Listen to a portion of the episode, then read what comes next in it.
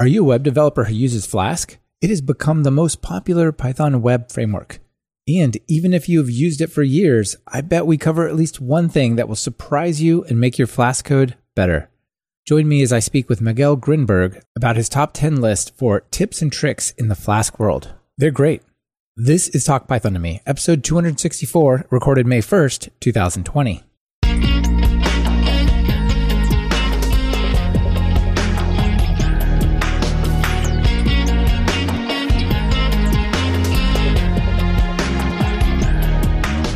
Welcome to Talk Python to Me, a weekly podcast on Python, the language, the libraries, the ecosystem, and the personalities. This is your host, Michael Kennedy. Follow me on Twitter where I'm at mkennedy. Keep up with the show and listen to past episodes at talkpython.fm and follow the show on Twitter via at talkpython. This episode is brought to you by Sentry and Linode. Please check out what they're offering during their segments. It really helps support the show. Miguel, welcome back to Talk Python to Me. Thank you, Michael. Glad to be here once again. It's great to catch up with you. It's been a while. We used to catch up a little bit more when you were in Portland, but a little farther away now. So it's nice to see your face and hear how you're doing. I'm doing good. For those that don't know, I'm in Ireland. Probably not forever. I think eventually I will return to Portland. We will go back to have lunch every once in a while. Perfect. I'm looking forward to it, whenever that is. Yes. But for the time being, yes, I am living in Ireland. The plan was to travel a little bit, which, of course, with the current situation, not so much, or actually not at all. It's not the best timing, but you have been there for a while. And, you know, I really enjoyed my time in Europe. I'm super happy to be in Portland right now. Don't get me wrong. But I really enjoyed living in Germany for a year because it was so cool to just go, hey, it's 2 hours on the TGV to get over to France and to Paris, or I could just drive down to Austria or whatever. Yeah. It's a different kind of experience over there, isn't it? It's really nice. And I'm really looking forward to civilization resuming at some point and do that for a little bit more time before we return back to the States. Cool. Well, I'm glad it's going well for you, even if you are a little bit restricted in your day trips and whatnot, which I'm all behind, right? Like we need to do this to get through this. It's such an insane time. Mm-hmm. Yeah. I was going to say that I feel like I've been preparing for this situation, you know, for the last few years by, you know, working remotely. You know, that's really interesting, right? I totally hear what you're saying and I agree with you because you and I talked before you moved to Ireland and I think you were thinking, all right, well, where I'm moving to, I might not have a job there. So let me figure out how I can like start laying the foundation so that I could work anywhere in the world. And I just happened to be hanging out, you know, outside of Dublin, just, you know, enjoying life and seeing things, right. But, you know, maybe still working for somewhere in the States or somewhere else in Europe or even doing your own thing, right? Yes. It's a little bit of everything actually. And this situation is luckily so far has not affected my work life. It affected pretty much everything else in many ways, but I'm working for Twilio right now. Mm-hmm. And that luckily is going well and hasn't been affected at all because I was remote before. So everything keeps going the same way for me. A lot of the company was not remote and it is remote now. So there's been big changes for a big part of the company, but not specifically for me and my team, which were, you know, we were remote before. That's cool. You know, Twilio is a great company and I'm happy to hear you're working with them. I wonder, do you think that for people like you and me and the thousands of others out there listening who are already on the remote side of things, it's different for me because I don't have a in-office counterpart of my company, right? Everyone I work with that works with me on stuff is all remote. So not so much for me, but I guess for folks like in your shoes where I used to be as well, do you think this, I guess, forced remote work experiment that we're all on, do you think it's made it a little bit easier for you in the sense that it's like leveled the playing field, right? It used to be like maybe there was a meeting with 5 people in the room and then there was like you and one other remote person were kind of on the side. People would like point at stuff you couldn't see or whatever. But now everyone has to kind of be on an equal ground. Do you think it makes remote workers a little bit better off in a sense? I think that will be the case for teams that are partially remote, partially in office. That is not my case. Yeah, even though company, like your team individually, it's 100% remote. It's 100% remote. Okay. Basically, what I do at Twilio is I work on editing articles for the blog, the developer blog. My team is, you know, editors. I work on the Python side, and we have people for different languages, and that's my team. Right. You probably have to coordinate about like, hey, we're going to have an article on this API solving this problem. Exactly. I'll do one in JavaScript. You'll do one in Python, and let's figure out what the app is, right? We have one meeting a week to basically coordinate. And then the rest of the time we work with external contributors, right? Also remotely. So, you know, for our team specifically, nothing has changed, but I would imagine... Or actually, I should say the one thing that changed is that we're getting asked for advice. All these new people who are forced to work remotely want to have, you know, tips and basically pick our brains. Tell us how you do it, right? Tell us how you make this work. Right. How we have no idea. You make this work, right? I think it's so interesting to watch the news where they have, you know, like multiple people on the show or things like The Daily Show or stuff. I'm especially thinking of the news shows with the news anchors where they all have had to start working from home. And you can see like week after week, they slowly are figuring it out, right? Yes. They had like super echoey laptop audio for their microphones and they're slowly starting to sound like ironically like you and I do. And I think that we sound better. I mean, obviously we do recording and stuff, but also because we've had to live 100% as with this as our professional interaction. And so to me, like sounding good and looking good, like we both have HD cameras, we both have good microphones. That is kind of like getting dressed and looking good for business, right? Like when you show up for a meeting and you sound horrible and echoey, people don't want to talk to you, right? That's not a good look. There's a bunch of layers that we're all cultivating here. So what I'm very excited to know is what's going to happen at the end of this. I think a lot more people are realizing that it works. You can work from home and you get all that time, you know, the commute time back. So I suspect a percentage of, you know, all the people who are now forced to work remotely will like it and will decide that I can really do this. I think we're not going all the way back to the way it was. It's going to be some of these advantages that people were unwilling to try are going to be seen as advantages are going to stick for sure. Mm-hmm. Yeah. How about we talk about some Flask, huh? Something that you've been definitely passionate about for many, many years. So we were talking before and you were on episode 48 over 4 years ago when we talked about building apps with Flask. And then you were on episode 121 where we were talking about microservices and really with like a bit of a Flask angle there as well.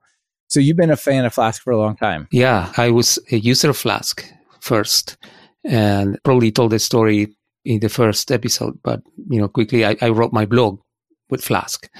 And then not knowing what to blog about, I decided to blog about Flask at a time where, you know, I wouldn't say that it was an obscure framework, but, you know, certainly didn't have the following that it has now. So my articles, for some reason, were the first that, you know, outside of the framework's own documentation. And it started growing at the same time I decided to blog about it. Yeah, you just catch the wave at just the right time. And exactly. But at the same time, you know, you saw the framework, you're like, no, I'm not going to do it in Django or whatever else. I'm going to do it in Flask, right? So there's some, you know, picking the right ideas there. And part of my, I'd like to think that this was a little bit of my doing. I showed why, you know, in many cases, Flask was the better choice by writing tutorials, usually on my blog, and showing actual examples where you could do things that, you know, usually are considered hard and they're not so hard when you look at them through Flask. Yeah.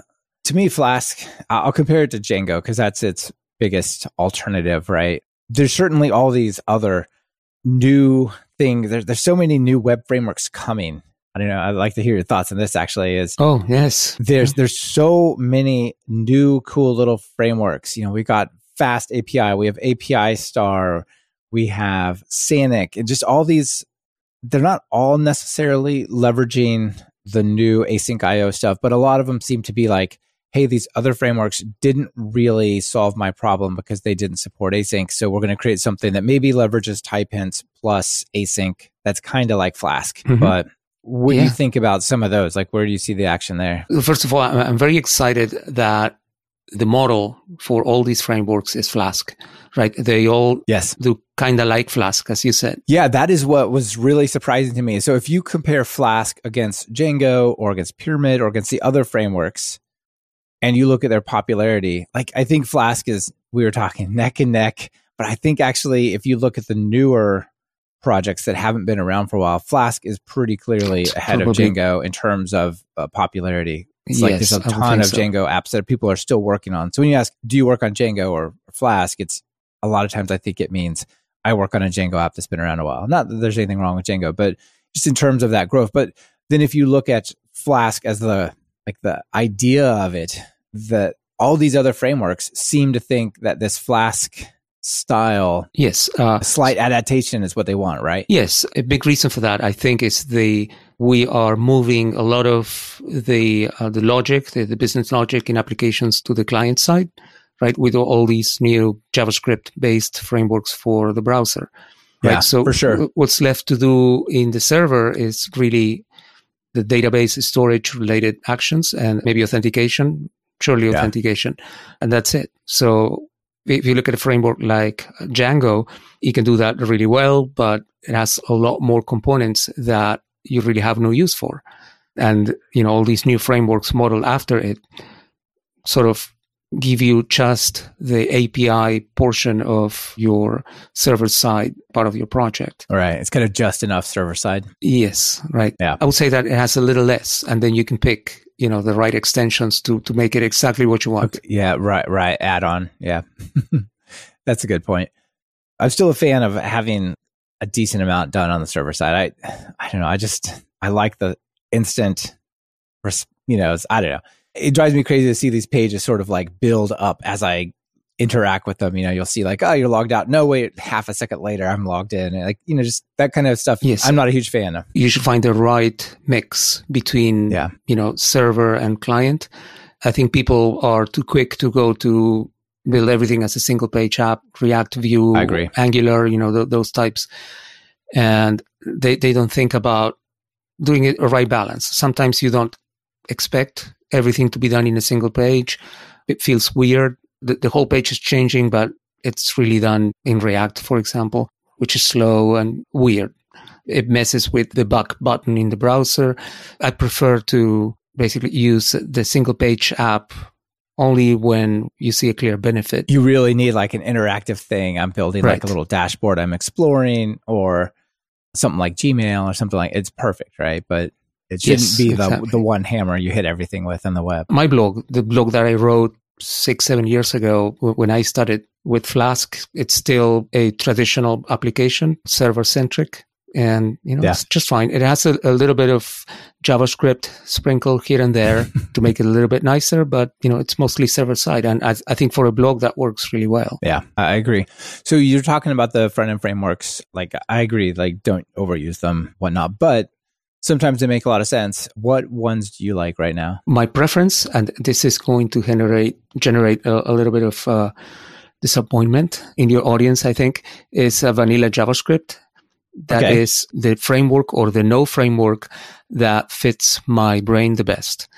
So I can do whatever you want in vanilla JavaScript. A few years ago, I would say jQuery. These days, you don't really need that. The jQuery was a layer that will make all the browsers sort of uniform. And these days, the browsers are pretty good at being uniform with each other. So that's my favorite. Out of the real frameworks, React is the one that I've used the most, but only for simple apps. What I've seen is that all these dependencies that are generated between all the parts of the page, it's very easy to get them completely out of control as the project grows. Right. At least I personally find having a handle, like, for example, when writing vanilla JavaScript, having a handle of what part of the page it's related to what other part, makes it for a much faster and dynamic application. For small examples, I think React is a good model, and that is what I use. Nice. If I had to throw my vote in for one, I'd put it on Vue. I like Vue.js a lot. Yeah, I like just quickly just bring it in, just include a JavaScript file, pull out an ID and say, this little subpart of the page is now an app. Mm-hmm. I really like that. Yeah, Vue will be my second choice, actually. Yeah. This portion of Talk Python to Me is brought to you by Sentry. How would you like to remove a little stress from your life? Do you worry that users may be having difficulties or are encountering errors with your app right now? Would you even know it until they send that support email? How much better would it be to have the error details immediately sent to you, including the call stack and values of local variables, as well as the active user stored in the report? With Sentry, this is not only possible, it's simple and free. In fact, we use Sentry on all the TalkPython web properties. We've actually fixed a bug triggered by our user and had the upgrade ready to roll out as we got the support email. That was a great email to write back. We saw your error and have already rolled out the fix. Imagine their surprise. Surprise and delight your users today. Create your free account at talkpython.fm/Sentry and track up to 5,000 errors a month across multiple projects for free. Flask is on the rise. I think it's on the rise in its own right, and I think it's on the rise in the sense of its API, as we talked about. So let's dive into the 10 tips that we're going to talk about. Yes, 10 tips. Yeah, what do you got for number one here? Okay, number one, it's actually very specific to APIs. Okay. You do not need to use the JSONify function anymore. So this is in recent Flask releases. For many years, if you needed to return a JSON response, you had to call the JSONify function, which would take a dictionary or list and convert it into the actual JSON payload that goes out to clients. Right. So if I've got a Vue method and I wanted to return JSON, I can't just say return a dictionary or return a list and have it internally serialized to JSON, right? That'll not work. Not until now. So I've always done JSONify as well. Now what can I do instead? So basically now you return a dictionary and Flask will itself say, okay, this goes out as JSON. So it will JSONify the response, set the correct content type, and all of that. So when I think about this, what else has to be done to make this work? Do I need to add anything like to the route decorator to say the response is JSON? No. Or is it enough if the client connecting says accept type is application/JSON? Or what do I need to do? You don't need to do anything. So this is always... Flask looked at the type of the response that you return in your Vue function.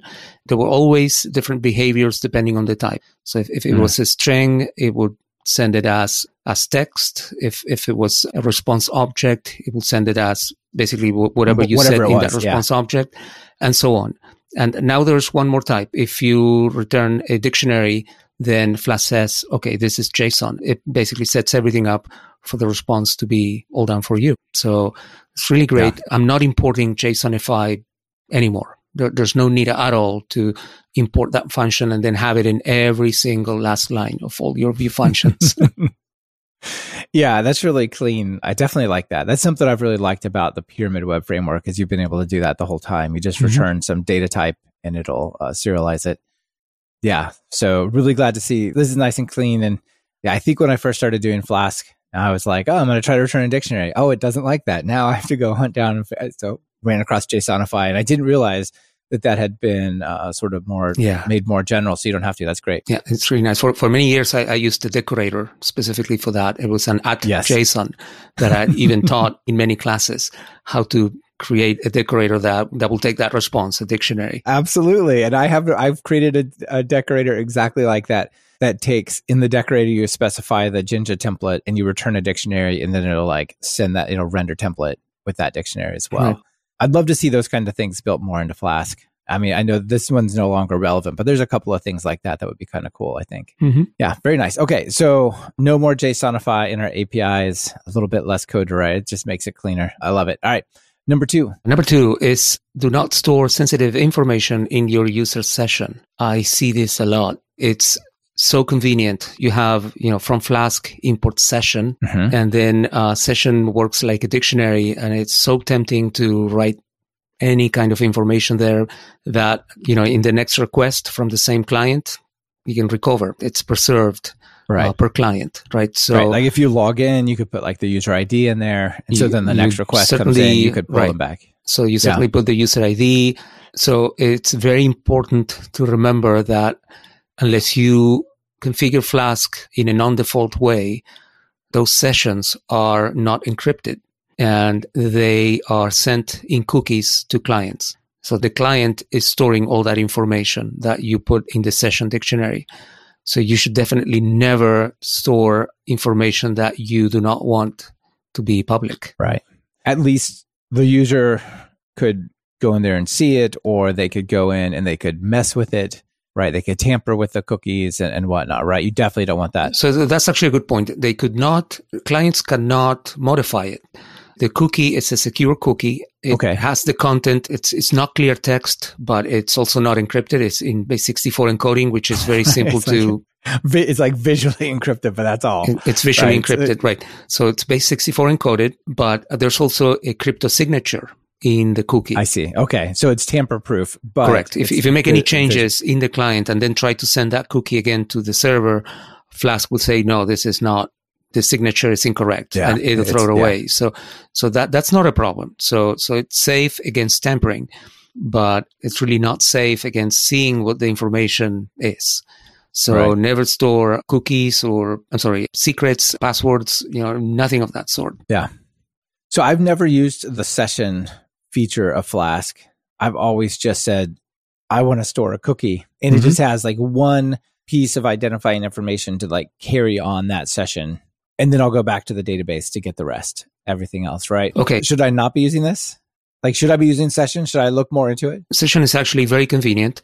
And Flask has a plugin architecture. You can install different types of sessions. The default is the cookie or secure cookie-based session that I just described. But there's an extension called Flask Session, which provides sessions that are stored server-side. So this extension provides a number of storage mechanisms. You can store them in files, pretty much in the style of PHP. If you've seen how those are stored, you can store them in a database through SQLAlchemy, for example. Probably Redis, yeah. There's a Redis backend as well. So Flask Session you will have to do that if you want to store sensitive information in your session. And then you will be safe, right? Because the only thing that will go on the session cookie in that setup will be the session ID, but all the information will be safely stored in the server. Okay. Yeah, that sounds like a pretty good thing. And the server-side bit is nice, right? So you can store those things, but not actually send them. And even if it's not, because it's sensitive, maybe it's not reasonably serializable, or it's not, maybe it's just a lot of data, right? You don't want to send, like cookies are limited in how big they can be, and you don't want to exchange like huge cookies anyway. They need to be, they are encoded to JSON before the base64 encoding is applied. So whatever you store in the session needs to be JSON compatible. So a string, a number, a list of, or a dictionary. So yes, definitely there are some limitations. Cool. All right. What's number 3? Kind of related. Before we move off this one, though, I wanted to say one thing really quick. Maybe a 2.5, 2.7, something like that. You're talking about exchanging these cookies. And I was kind of thinking, well, okay, so the user really needs to be careful about, like, it'll be on their file system somewhere as a stored cookie. They can go to their dev tools and look at their cookies and whatnot. But it's kind of safe to the world. That's making a really big assumption that connection is encrypted. Right. Yes, and actually these 10, maybe we should have an 11th tip, which is always use HTTPS. Yeah, right? Yeah, that was going to be my 2.5 is like, let's encrypt, right? Yeah, you always have to have encrypted servers when you deploy for production. Even if you think that you have nothing that's sensitive, in this day and age, there's really no reason to risk it, because you can get a free SSL certificate from Let's Encrypt. It's incredibly easy to set it up for Let's Encrypt. It's very easy to set it up. Yeah, I had resisted it because I was like, I don't really want to learn how. I already have this other SSL certificate I bought. It's like good for 3 years, but I don't want. And then I finally just said, all right, I'm going to find out, like, I'll just get Let's Encrypt working just so I don't have to think about renewing this other one. And it was like 10 minutes later, I'm like, oh, that was really easy. Yes, that was learning it. The second time it's even quicker. Yes, and the certificates they're short-lived. They last for 3 months, but you set it up so that they automatically renew, and it's something that you never need to think about. They just work. Yeah. So yes, absolutely, you always have to have SSL encryption on your sites deployed to production. Yeah, 2 more aspects to that. Obviously, we think of privacy when we think encryption, but SEO.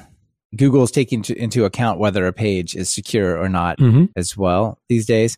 And They're also taking into account performance. One of the really nice ways to get performance these days is to just do HTTP2, right? Yes. And I'm pretty sure that only runs over SSL. I'm not so sure about that. Maybe. You know? Okay. I can't remember. I feel like I tried to set it up before. I don't know. I think I'll mess around while we're talking and figure it out. We should definitely figure it out. And in general, I've found that you can add all the HTTP2 solutions, you know, outside of your web application. I don't find that I need to worry too much about that within Flask, for example. You put a reverse proxy in front that will take care of that.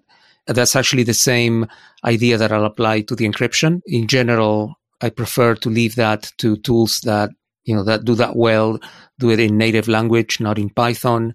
It's way faster and more efficient. So all those things are good to have, but luckily they haven't changed, at least for me, how I write my web applications in Python and Flask. Yeah, same. Yeah, I'm doing HTTP2 for my stuff, and it's like most of that is around serving the CSS and the images and the JavaScript through Nginx, and like that's right. Even before you talk Python, right? Exactly. Okay, so let me read something really quick, and you interpret it for me. This is from SSL.com. It says, browsers distinguish between clear text HTTP2 and HTTP2 over encrypted TLS as two different protocols.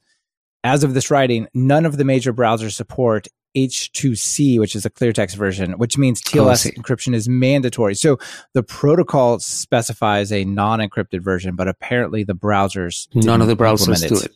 Right. At least as of November 2018, right? So maybe they have, but I'm surprised if they'd be. I don't see why they would. Right, exactly. So I think theoretically you don't need SSL, but in practice you need SSL. So one more reason, I guess, there. Mm-hmm. Cool. All right. More secrets. Number 3. Okay. Another secret related one. You should use a .env or .env file to store your secrets. I'm sure if I go search GitHub for the standard names that people assign to AWS secrets or even Twilio passwords, things. All these things. I'm sure I can collect a bunch of them, right? That people put in source code and then they forget. Yeah. And that's fine until it's not. It's fine because you're like, we're never going to open source this. And then somebody does and they don't realize it. And then bad stuff happens. S3 buckets are exposed and so on. Right. So you should get used to never write a password or a secret or an API key directly in the code, even if you're doing it for a quick test, because it happened to me many times. I think that I'm going to do a quick test, but then that evolves. And eventually I said, this is a cool thing to show in a gist. And then off it goes to GitHub. So never do it. And then you'll be safe. What you need to do instead is to replace in the place where you are going to write the password or secret, just read an environment variable. And then get used to always have the secrets that you use in your applications in environment variables. Right. That's helpful for things like Docker as well. It helps you create these more isolated, reproducible elements. So that totally makes sense. And I've heard put them in environment variables. But what's the story with the .env file? How's that relate? The problem is that people find it annoying to have to set environment variables, because when you set an environment variable, the life of that environment variable is the session, right? If you close your terminal window, let's say we're talking about development, right? So, at the end of the day, you turn off your machine. The next day, all those environment variables are gone, right? So my recommendation, and something that works really well with Flask, is that you put all your environment variables in the .env file. And then Flask, in recent releases, if the package python.env is installed, will just import all those variables when you run the application. And it basically sets them as if into the environment. Like if you ask for them from the environment dictionary, they'll be there. They'll be there in the same way as if you had set them by hand on your terminal before running Flask run. Okay, what's the name of this package? Python-.env, D-O-T-E-N-V. Yeah. There you go. Uh-huh. Cool. I'll put it in the show notes. So even if you don't use Flask, this package makes it so simple to import a .env file. You just need to call a function load.env. That's it. And then after you call that, all the variables that you stored in the .env file will be in your environment. So I totally agree with this, but I always wonder what people use to persist and version and keep those types of things. where do you store the stuff? So if you got a new computer or you got a new team member, how do you get them this information? I'm going to tell you what I do. Some people may like it, some I'm guessing won't. But what I do is I create a .env template, usually call it .env-template or something very clearly that you can see that it is an example of how your .env file should be structured. And in that template file, I write the variables, the equal sign, and then I leave it empty. So when you're installing your application in a new machine, you copy the .env-template to .env, and then you fill out your secrets. And yes, it is annoying, but it's only the first time. When you're installing a new application, that's the only time you have to do it. And then it works. Second to that, you have to put the .env file in your gitignore file, because you, of course, don't want to commit that on purpose or by mistake to source control. Right. That kind of defeats the purpose, right? Of course. I think that might be a default in GitHub if you pick the Python ignore template. Can't remember, but I think so. No, actually, I wouldn't say that. That was my complaint. I don't believe it is. Oh, it's just VNV, not .env? Right. I don't think they have .env. Even though, you know, it's actually fairly standard. Many technologies and many languages and frameworks use it. But I don't believe it is. I'd like to see it there by default. Yeah.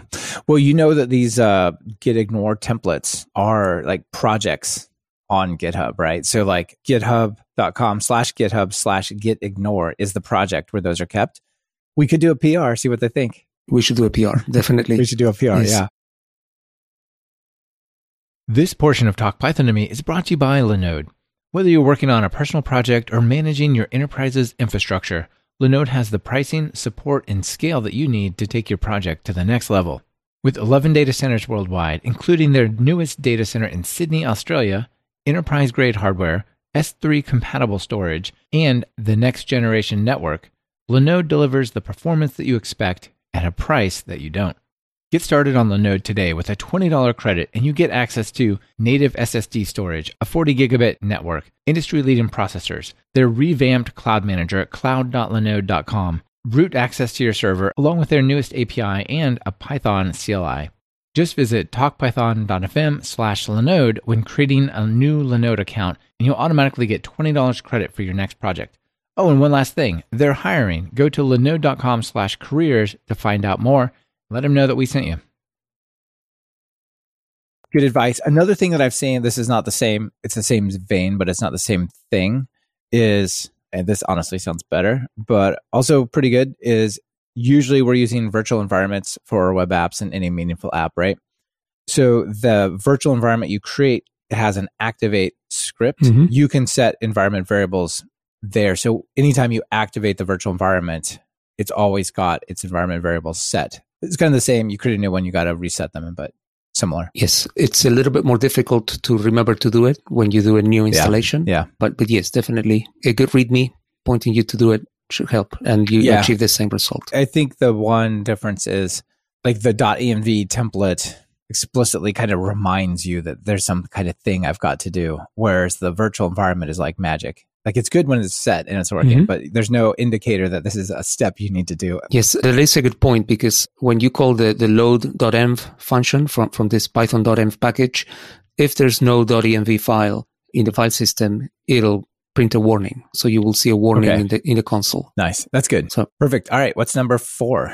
So this is not specific to Flask, but for many years, people who use Windows, they're sort of treated like second-class citizens, right? Because most tutorials are written for Bash and, you know, Unix-based space VMV bin activate. Like, wait a minute, that doesn't work. Right. The dot doesn't work. The bin doesn't work. What is all this? Right. And then the forward slashes versus the backward slashes that you use on Windows. So in recent years, there's also Chromebooks, which are another group of people, the users of Chromebooks, who sort of felt at a disadvantage because you have a perfectly fine machine where you should be able to develop code, write Python, but for many years, it was not possible, or it required hacks on the device itself. So these days, both Windows and Chromebooks both have Linux emulation solutions. They're not the same, but the end result is that you get a Linux prompt where you get Bash or C shell or your favorite shell that you like. And then basically you can run Ubuntu Linux in your Windows or Chromebook machine. Yeah, nice. So I don't use Windows so much now, but I have a Chromebook. I can do pretty much anything I do on my Mac laptop on the officially supported Linux emulation on the Chromebook. So definitely take a look at the WSL, the Windows Subsystem for Linux, if you're on Windows, or the Linux files support if you're on Chrome OS, because on both you can run the Ubuntu or other distributions. That's the default, but you can use a different one if you like. And you can run Python, recent versions of Python, Flask, and all of that works exactly like it would on a Unix or POSIX type OS. So you will be able to follow tutorials using the standard instructions that you see for Unix. Yeah, that's cool. And the Windows Subsystem for Linux 2 was just released not long ago, which is a big improvement, I understand. It's actually an improvement in performance, and it's actually it's less of a VM or virtual machine solution. You're right. It's kind of more linked between the different two environments and apps and whatnot. Yeah. Like you can open Explorer from your Linux and to get to your file system, stuff like that. But I think actually the Chromebook story is bigger, because one of the important places people might want to use both Chromebooks, or rephrase that, they have a Chromebook as their only option and they want to learn Python or programming, is in the educational space. Oh, yes. Right? So many kids have Chromebooks. My daughter has a Chromebook from her school. And if they wanted to do Python, they could maybe do some online thing. Maybe, or the answer was no, you don't do Python, right? It's actually hard to even an SSH connection to a remote server.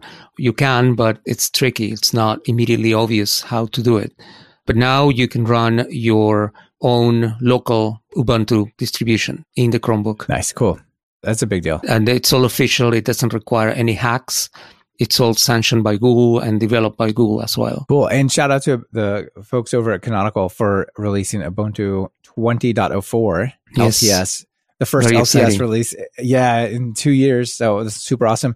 And it comes with Python 3.8 as the default, and Python 2 is not even installed. So the Python story is better there. And obviously just the new Ubuntu is nice. Mm-hmm. Cool. All right. Number five. So this is a thorny one. A lot of people to this day don't understand the contexts in Flask. Most people don't see this, but they only learn about it when they get an error. And there's actually two different errors, and they're so similar that people think there's only one. And the two errors are you're working outside of the application context. That's number one. And then the second one is you're working outside of the request context. And I suspect this is where people are going just statically saying flask.request.property, but that's not set, right? Because they're outside the context, yeah? This comes all from the philosophy of Flask, which is to make all these variables, let's call them variables, that are global in nature to be magically available. So you import, for example, current app, or you import request, and then you just use it as if it was a global variable. It's actually, there's a little bit of magic underneath these imports, but you use them as global variables. And if you use them in the wrong place, then you get the error. All right. So once the context is created, these are what, thread local storage, basically? Yes. The implementation is based on thread local storage. Okay. So they basically belong to a thread. Right. And that's the request coming in through like MicroWhisky or something like that, sets that, and then the rest of your app just has it. Correct. So The interesting thing is that people don't realize that these are very different.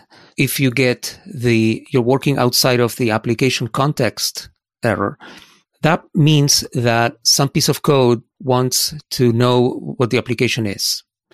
And all you need to do is set the application context yourself. If you look in the Flask official documentation, it shows how to do it. It's a single line. There's even a context manager to do this. So you set the context and then your code will work and you solve the problem. That's it. Yeah. The issue is when you get the other one, and people confuse the two, but if you get you're working outside of the request context, that typically means that you have a bug in your application. You're trying to get information about a request, and there's no request, which means that you're running this code. Right. Maybe you kicked off a thread or something weird thing like that, yeah? You're doing it in a place where there's no information about the client. So you know nothing about a client or a request. I see. That indicates that you have a bug. And people find crazy ways to fix that, basically to avoid the error. And one that I see a lot is that Flask has this way to create a test request for unit tests. Right. If you create a test request, then you can invoke request dot something and it will work. But the information that you get is it's all fake. So, yeah. I mean, the fact remains, you're probably doing something in a place where you shouldn't be doing it. So application context, if you get the error, you set the context and you're good to go. It's perfectly fine. Request context, you need to look at your code. You probably have a bug. You're doing it wrong. You're doing it wrong. Cool. All right. What's number six? Number six is still related to this topic. I've seen many applications that have, for example, they have Celery workers or any other type of auxiliary processes, maybe cron jobs, all those things. So let's say you have a web application written with Flask and you're using Flask-SQLAlchemy for your database. So when you go write the Celery side or the cron job, what do? You created all the models using Flask-SQLAlchemy. And that extension has a very nice way of managing your connection. You don't have to worry about it, actually. Right. Create the engine, create the connection, create the table, all that. But yeah, right. All of that is done. You don't do any of that, right? When people start coding their Celery workers or cron jobs, they say, well, okay, I'm going to have to do all of this myself. They create their SQLAlchemy engine and they have to figure out crazy ways to get the models, which are written to inherit from db.model, which is a Flask SQLAlchemy class, to inherit from the base, the declarative base from SQLAlchemy. And they invent a lot of crazy ways to make that work. And the fact is that you don't have to. You can create a Flask instance and instantiate Flask SQLAlchemy and then not start a server. And you can use the database just fine. Right. If you just don't call flask.run, you're kind of everything's set up anyway, huh? Don't run the server, but create a Flask instance in the Celery worker, in the cron job, it doesn't matter. Just call the create app function to make an application, configure it exactly like you configure it for the server, but then don't start the server. And then that gives you access to using all the extensions. You can use the database through Flask SQLAlchemy just fine. There's absolutely no problem. Another big one is sending emails. So if you use the Flask-Mail extension, it's exactly the same thing. You can send an email from a Celery worker. You don't have to look for a different library. You can just create a Flask application instance, configure it, and then Flask-Mail will work just fine. Yeah. And well, and sending email is exactly why you would do this on another thread or in a background, because if you're sending one email, fine. It's probably okay. It's not ideal, but it's fine. But I ran into this thing where I had thousands of people sign up to get notified when I posted a new office hour, because I have free office hours for my people who take my courses. They can drop in on Zoom and chat and whatnot. When that started to grow, I remember hitting it and it like literally timed out the request trying to send the emails. And then it was halfway through sending the emails or some percent through. But I didn't know how far, so I didn't know how to go back and send the rest of the emails. I'm like, well, the other rest of the people are just not getting sent because I'm going to email the first half again, right? It's just like, it's not a thing you do as part of the request. It's really sad that similar stories happen to me. And yes, that's actually a good reason to send the emails to a background job. And then it can take as long as it needs. But yes, you will need to create the Flask application instance. You will need to set the application context, because in particular case of both Flask SQLAlchemy and Flask Mail, they need an application context because they need to get the configuration. That's all they need. That's actually, they don't really care about Flask itself, but they have the configuration variables in app.config. So you need to set the application context. So they need the first part. They need the app part, yeah. Right. They just need to know where the app is, so that they can get to the configuration, and then they can know what the database is or what the email server is. So definitely do it that way, and then you can have a consistent way of working with database or emails between the server and your auxiliary processes. Yeah, that's great advice. Now when I'm doing something like email, even if I'm just sending one, it's on a background job. It's not part of the request. It should always be. And people don't realize this, but sending an email is actually very slow. It takes a few seconds if you're lucky. Right. Well, and it also depends on things you don't control, right? Like you probably control your database somewhat, but this is like some external mail server that's then talking to some other thing. Yeah, it's... Yes, and you know, many servers introduce artificial delays for security purposes. There's a lot of tricks that many servers implement. The end story is that sending an email takes 2-3 seconds at least, just one. At least, yeah. Right? So it should never be done in the server, you know, in the foreground of a server route. Right. Absolutely. All right. Number 7. This one I kind of nudged you to cover. Yeah, this is a good... Because I'm a fan of it. But yeah, tell us about this one. I'll jump in as well, but if you want. You surely know this one better than me because I found out a few days ago when you pointed this out. But secure.py is a project that provides a lot of security settings around how you configure your cookies, your HTTP headers, in your requests, actually in your responses, not only for Flask, but for a lot of frameworks, a really long list of frameworks. Yeah, this is one of the things I really like about this project is because if I go learn how to do secure headers in Pyramid, then I go write my Flask API, I've got to like rethink, okay, well, what does this default to? And then how do I do it? And what's cool about this is it's like literally one line, one piece of middleware or callback, and you've got all these things added. And it works for Flask, Pyramid, Django, like Starlet, and the newer frameworks, right? The AsyncIO frameworks, right? All the Quart, which we'll talk about, Responder, like it has support for all. So you just do the one thing for that framework, the one line, and then you're good. All right. So tell us about like why do we care about these things? What is this? There is a number of things that the default configuration for Flask and for all the other frameworks they don't do. And the reason why many of these things are not set by default is that they don't make sense during development. I mean, that's one of the reasons. Yeah. Like strict transport security, for example. Like you don't want to run SSL to just run localhost, right? You want to be able to just work that with would be an unnecessary complication. Or setting the secure bit on your session cookie. That's another thing that you would not do when you're working, you know, on your application, but that you definitely need to do when you deploy the application for production. Right. If I have that right, that means I'm only allowing the server and the browser to exchange that cookie if it's an SSL request. So maybe I type the domain name, but I don't put HTTPS at the beginning, and it does a HTTP and then an HTTP redirect to the S. It's a very clever hack that some people exploit. The browser will send your cookies, unless told otherwise, regardless of you are going to the site via HTTP or HTTPS. The browser doesn't care unless you tell the browser that the cookie should only be sent on the secure connection. So the default is not set. So cookies in Flask are not secure. What people do is they call your site with HTTP, and that basically forces the cookie to go from the client to the server on an unencrypted connection. And it can be intercepted. Right. And then probably your server will say, well, I don't have HTTP. It'll do a redirect to the same URL. Right, but it's HTTPS. Too late. It's too late. The cookie's been exchanged. Yeah. Time that's too late. Exactly. The cookie has been, you know, traveling the network, you know, unencrypted. So yeah, definitely this is a good way if you don't want to think about security. And, you know, ideally most people, they're not security experts. So this is a good way to make sure that you have the baseline of your security protections all in place. Yeah. So some other things that it does is it prevents your site from being embedded in an iframe in another site automatically, right? So people can't spoof yours, like wrap it with something else.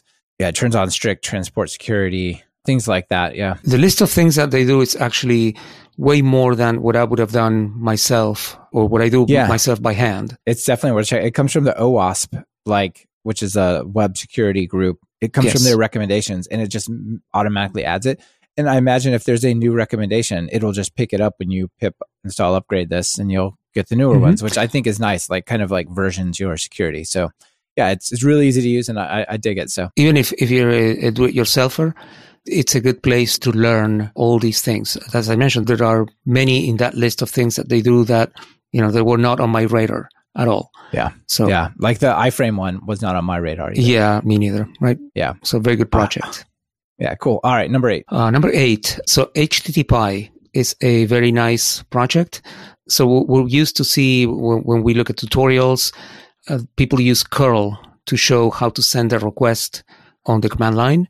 And curl has a somewhat unfriendly structure, especially when you need to send API requests that have JSON, a JSON payload. So what I've been using for the last few years is this Python project called HTTPie, HTTPie. And that is a much friendlier command line HTTP client for mostly for API use. Yeah, I love this package so much. Yeah. It's one of the first things I install in a new server. It is so much better than curl. I almost never install packages in the global Python. I always create virtual environments, but HTTPie is in my global Python because I always use it even if I'm not working in a Python project. So I always want to have a copy of it readily available on my command line. So for example, if you need to send headers, there's a syntax where you just use header name, colon, and then the value after you put the URL. If you want to send JSON variables, instead of the colon, you use an equal sign. And there's a number of shortcuts that you can use to create an HTTP request very easily. And not only GET requests, you post and put and all the harder ones as well. Yeah, so once you install this, probably in your semi-global namespace with a -- user type of thing, then you have two commands on your terminal. You have HTTP and HTTPS, and then you just give it a URL or whatever. It's really nice. Right, it's actually the method and then the URL. So you can say post and then the URL, and then you add your headers and your variables, and off you go. Yeah, and one of the things I really love about this is the response is color-coded like a code editor, right? So you get like syntax highlighting on your responses and on your headers, cookie values, and everything. It's great. It's very nice, and I rarely use curl anymore now. Yeah, same. Love it. All right, number 9. I talked about these new frameworks coming along because Flask and Django and Pyramid and so on don't inherently support AsyncIO, and a lot of them are growing to do that. But a lot of people want to use AsyncIO with Flask. I think you had Philip Jones on your podcast at some point to talk about this. Yeah, absolutely. He went and created from scratch a clone of all the Flask classes and methods within those classes. So basically, he created a full clone of all the Flask APIs. And that project is called Quart. Nice. The difference with Flask is that it runs on AsyncIO, so you can create async view functions. I believe at this point, he has even added some support for some Flask extensions. It's almost entirely compatible with the extension system as well, he said. So I don't think it's 100%, but most of the common extensions will still work with Quart, which is pretty cool. The common extensions that don't do any blocking work, then they will work on Quart. So it's definitely something interesting. He's actually involved in this effort that's starting to add AsyncIO support to Flask as well. Yeah. There's a pull request, a first pull request. I don't recall if it was merged already, but it's close to be merged to add a first shy implementation of AsyncIO support within Flask. He's involved with that effort. Otherwise, if you want to have full support for AsyncIO today using a very familiar Flask and all the Flask features, then Quart is actually a very good choice. Yeah, it's a super good one. All you have to do is replace the word Flask with Quart. If it's lowercase Flask, it's lowercase Quart. If it's uppercase Flask, it's uppercase Quart. And then you have the API.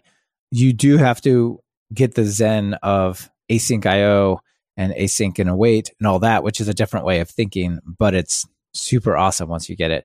Yeah, very, very nice stuff. I guess that'll just kick you down the path to go, okay, well, now I need to figure out how to do async SQLAlchemy or async Redis or async FileIO. Right. It's right. I mean, it's like layers of exploration to take full advantage of it, but it's a very cool framework. And I'd love to see it part of Flask just proper, not have these two projects. It's going to take some time to redesign Flask to be fully AsyncIO compatible. But yeah, the first steps are there, and Quart for now is a great option.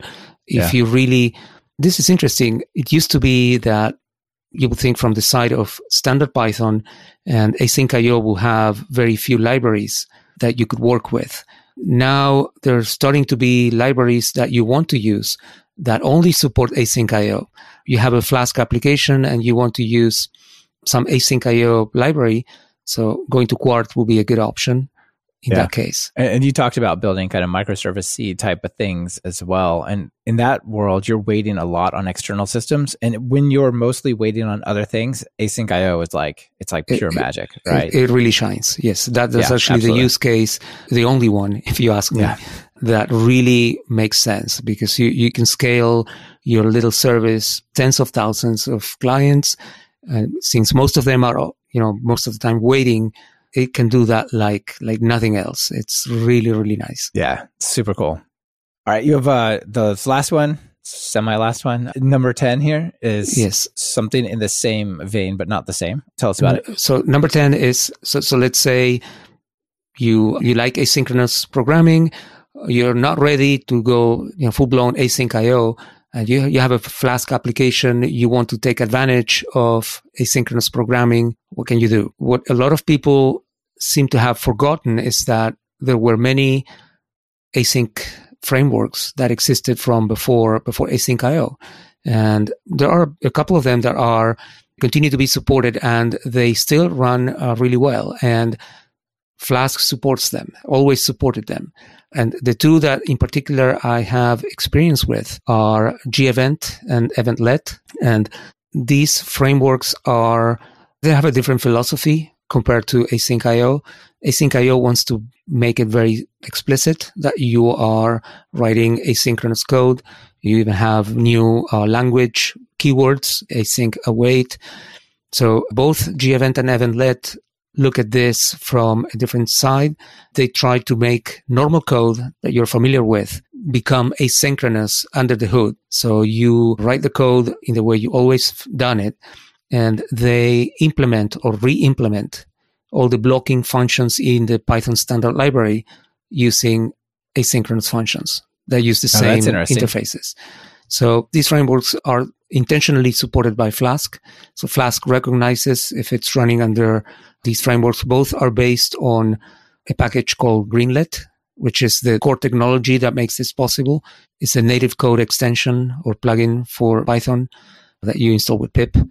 And if you're running under Greenlets, then Flask makes everything work the same as if you were working with normal threads. I personally have been using both Gevent and Eventlet for many years on Flask applications with very little problem. Cool. So, all right. Well, that's one I didn't know about. So that's very another nice option. I bet it'll work great with Pyramid as well. Yeah, probably. You get a new implementation of sockets and threads and all those blocking functions in the standard library that are asynchronous.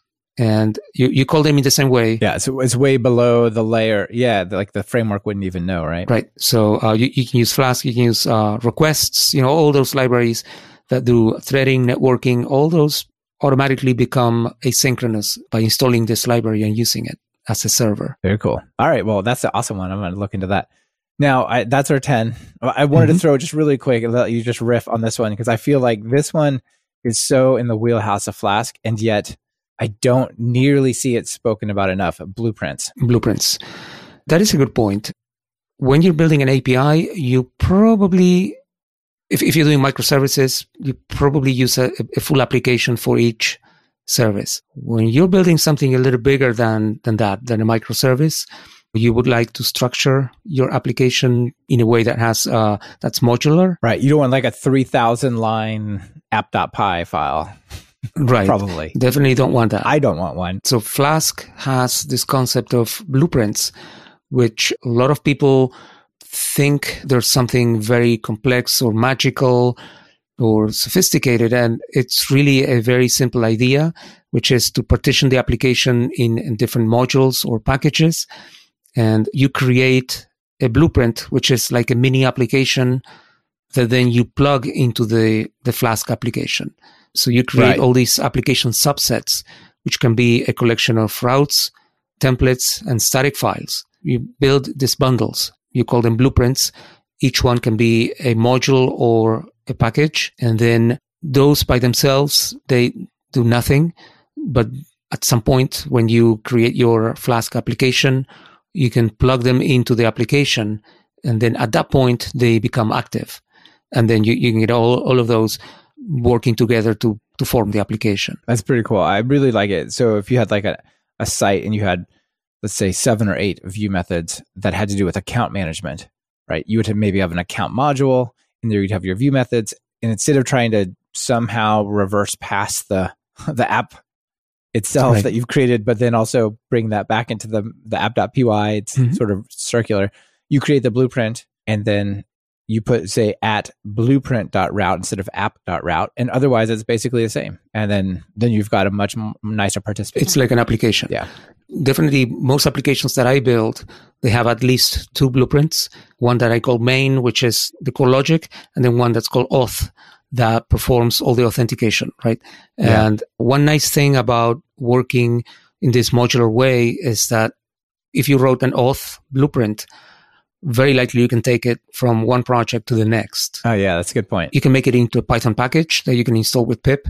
Some extensions, some Flask extensions are actually blueprints. I hadn't really thought about it that way. That's cool, because then you just go from your package.blueprint, you just go app.register routes, app, the package.blueprint, and boom, it's good. That's a really interesting way to modularize it. Yeah, the one that I've used does this is Flask Bootstrap, which gives you access to some nice helpers to deal with the markup and the JavaScript required to do and the forms for the Bootstrap framework for the client side.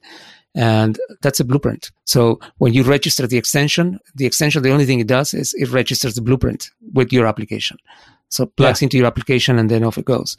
So it's actually a nice way to develop extensions for Flask or your own reusable packages that you want to use in your own solutions. So many uses for blueprints. Very cool. All right, Miguel, we're pretty much out of time, I think, at this point. So those were really, really interesting. And I think people will get a lot out of those ideas. I'm sure most people, at least one of those is new to them, right? Hopefully 1 or 2. Yes. Yeah, for cool. I know there was cool. One new to me. Secure.py was new to me, so I got something out of it too. Me as well. Awesome. All right, so really quick, last 2 questions. If you're going to write some Python code, what editor are you using these days? I use 3 editors. So I use PyCharm sometimes. I use Visual Studio Code sometimes. And I use Vim sometimes. You have to pick one. You have to pick one. And this is also, I'm sure it's going to disappoint a lot of people. I think my favorite is Vim. Okay. And the reason is that I work a lot on remote servers, and it's really inconvenient to set up one of the larger IDEs to work remotely. It's sort of an annoyance. I just want to SSH into a box and then drop my config file for Vim, and then it works exactly like it works locally. And Vim is our learning curve. But once you learn it, it's actually very efficient. And it has Python plugins that give you some of the things that you get on the more elaborate IDEs.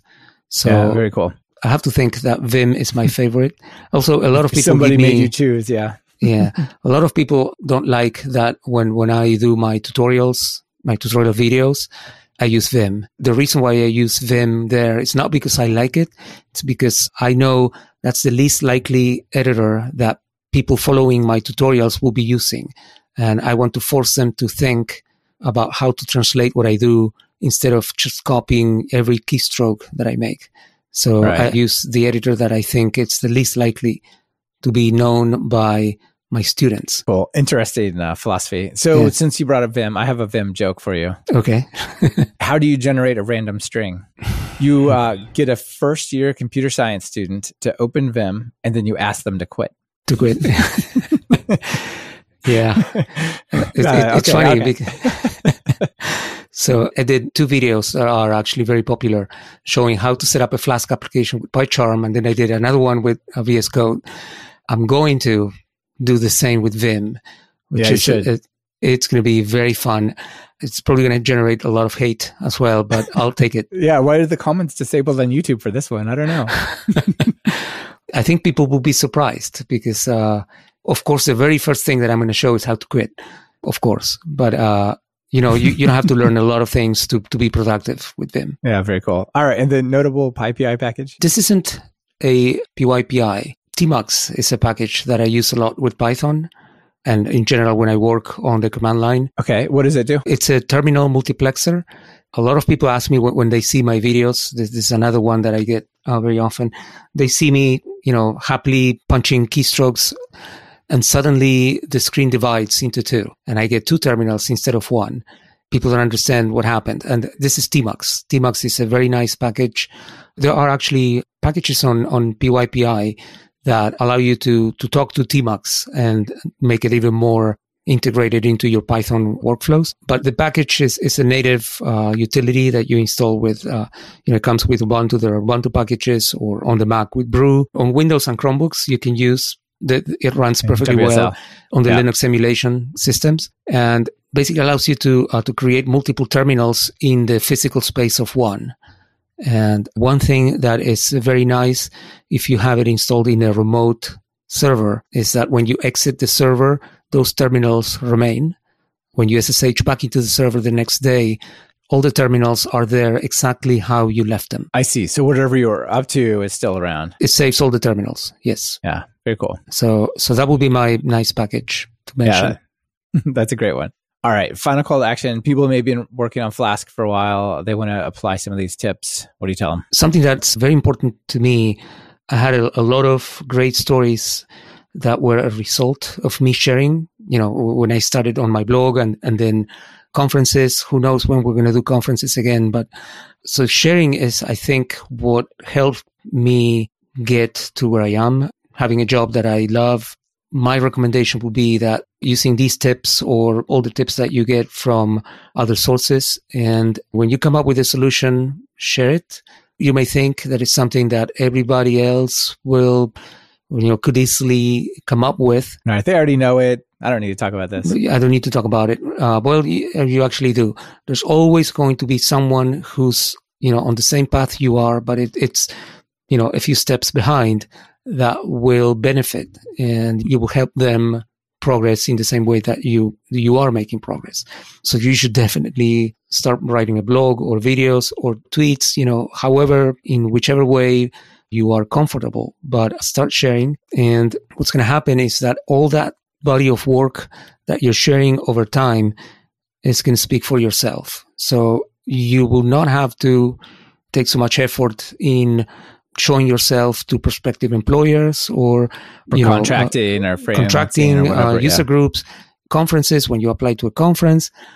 All of that thing that you produce a little bit at a time is going to speak for you, and it's going to be your best advocate. That's what worked for me. So I think everyone should. Yeah, definitely. And I think also it's a great way to learn, even if you don't totally know, because people will say, why are you doing that? Why don't you use this package? Or you could actually do this other extension, or like, well, the reason I didn't do that, I didn't know, but now I know, right? Thanks for telling me, right? Next time I'll do something different, right? So yeah, it's great.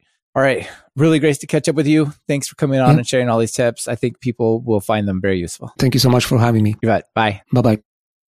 This has been another episode of Talk Python to Me. Our guest on this episode was Miguel Grinberg, and it's been brought to you by Sentry and Linode. Take some stress out of your life. Get notified immediately about errors in your web applications with Sentry. Just visit talkpython.fm/Sentry and get started for free. Start your next Python project on Linode's state-of-the-art cloud service. Just visit talkpython.fm/Linode, Linode. You'll automatically get a $20 credit when you create a new account. Want to level up your Python? If you're just getting started, try my Python Jumpstart by Building 10 Apps course. Or if you're looking for something more advanced, check out our new async course that digs into all the different types of async programming you can do in Python. And of course, if you're interested in more than one of these, be sure to check out our Everything Bundle. It's like a subscription that never expires. Be sure to subscribe to the show. Open your favorite podcatcher and search for Python. We should be right at the top. You can also find the iTunes feed at /iTunes, the Google Play feed at /play, and the direct RSS feed at /RSS on talkpython.fm. This is your host, Michael Kennedy. Thanks so much for listening. I really appreciate it. Now get out there and write some Python code.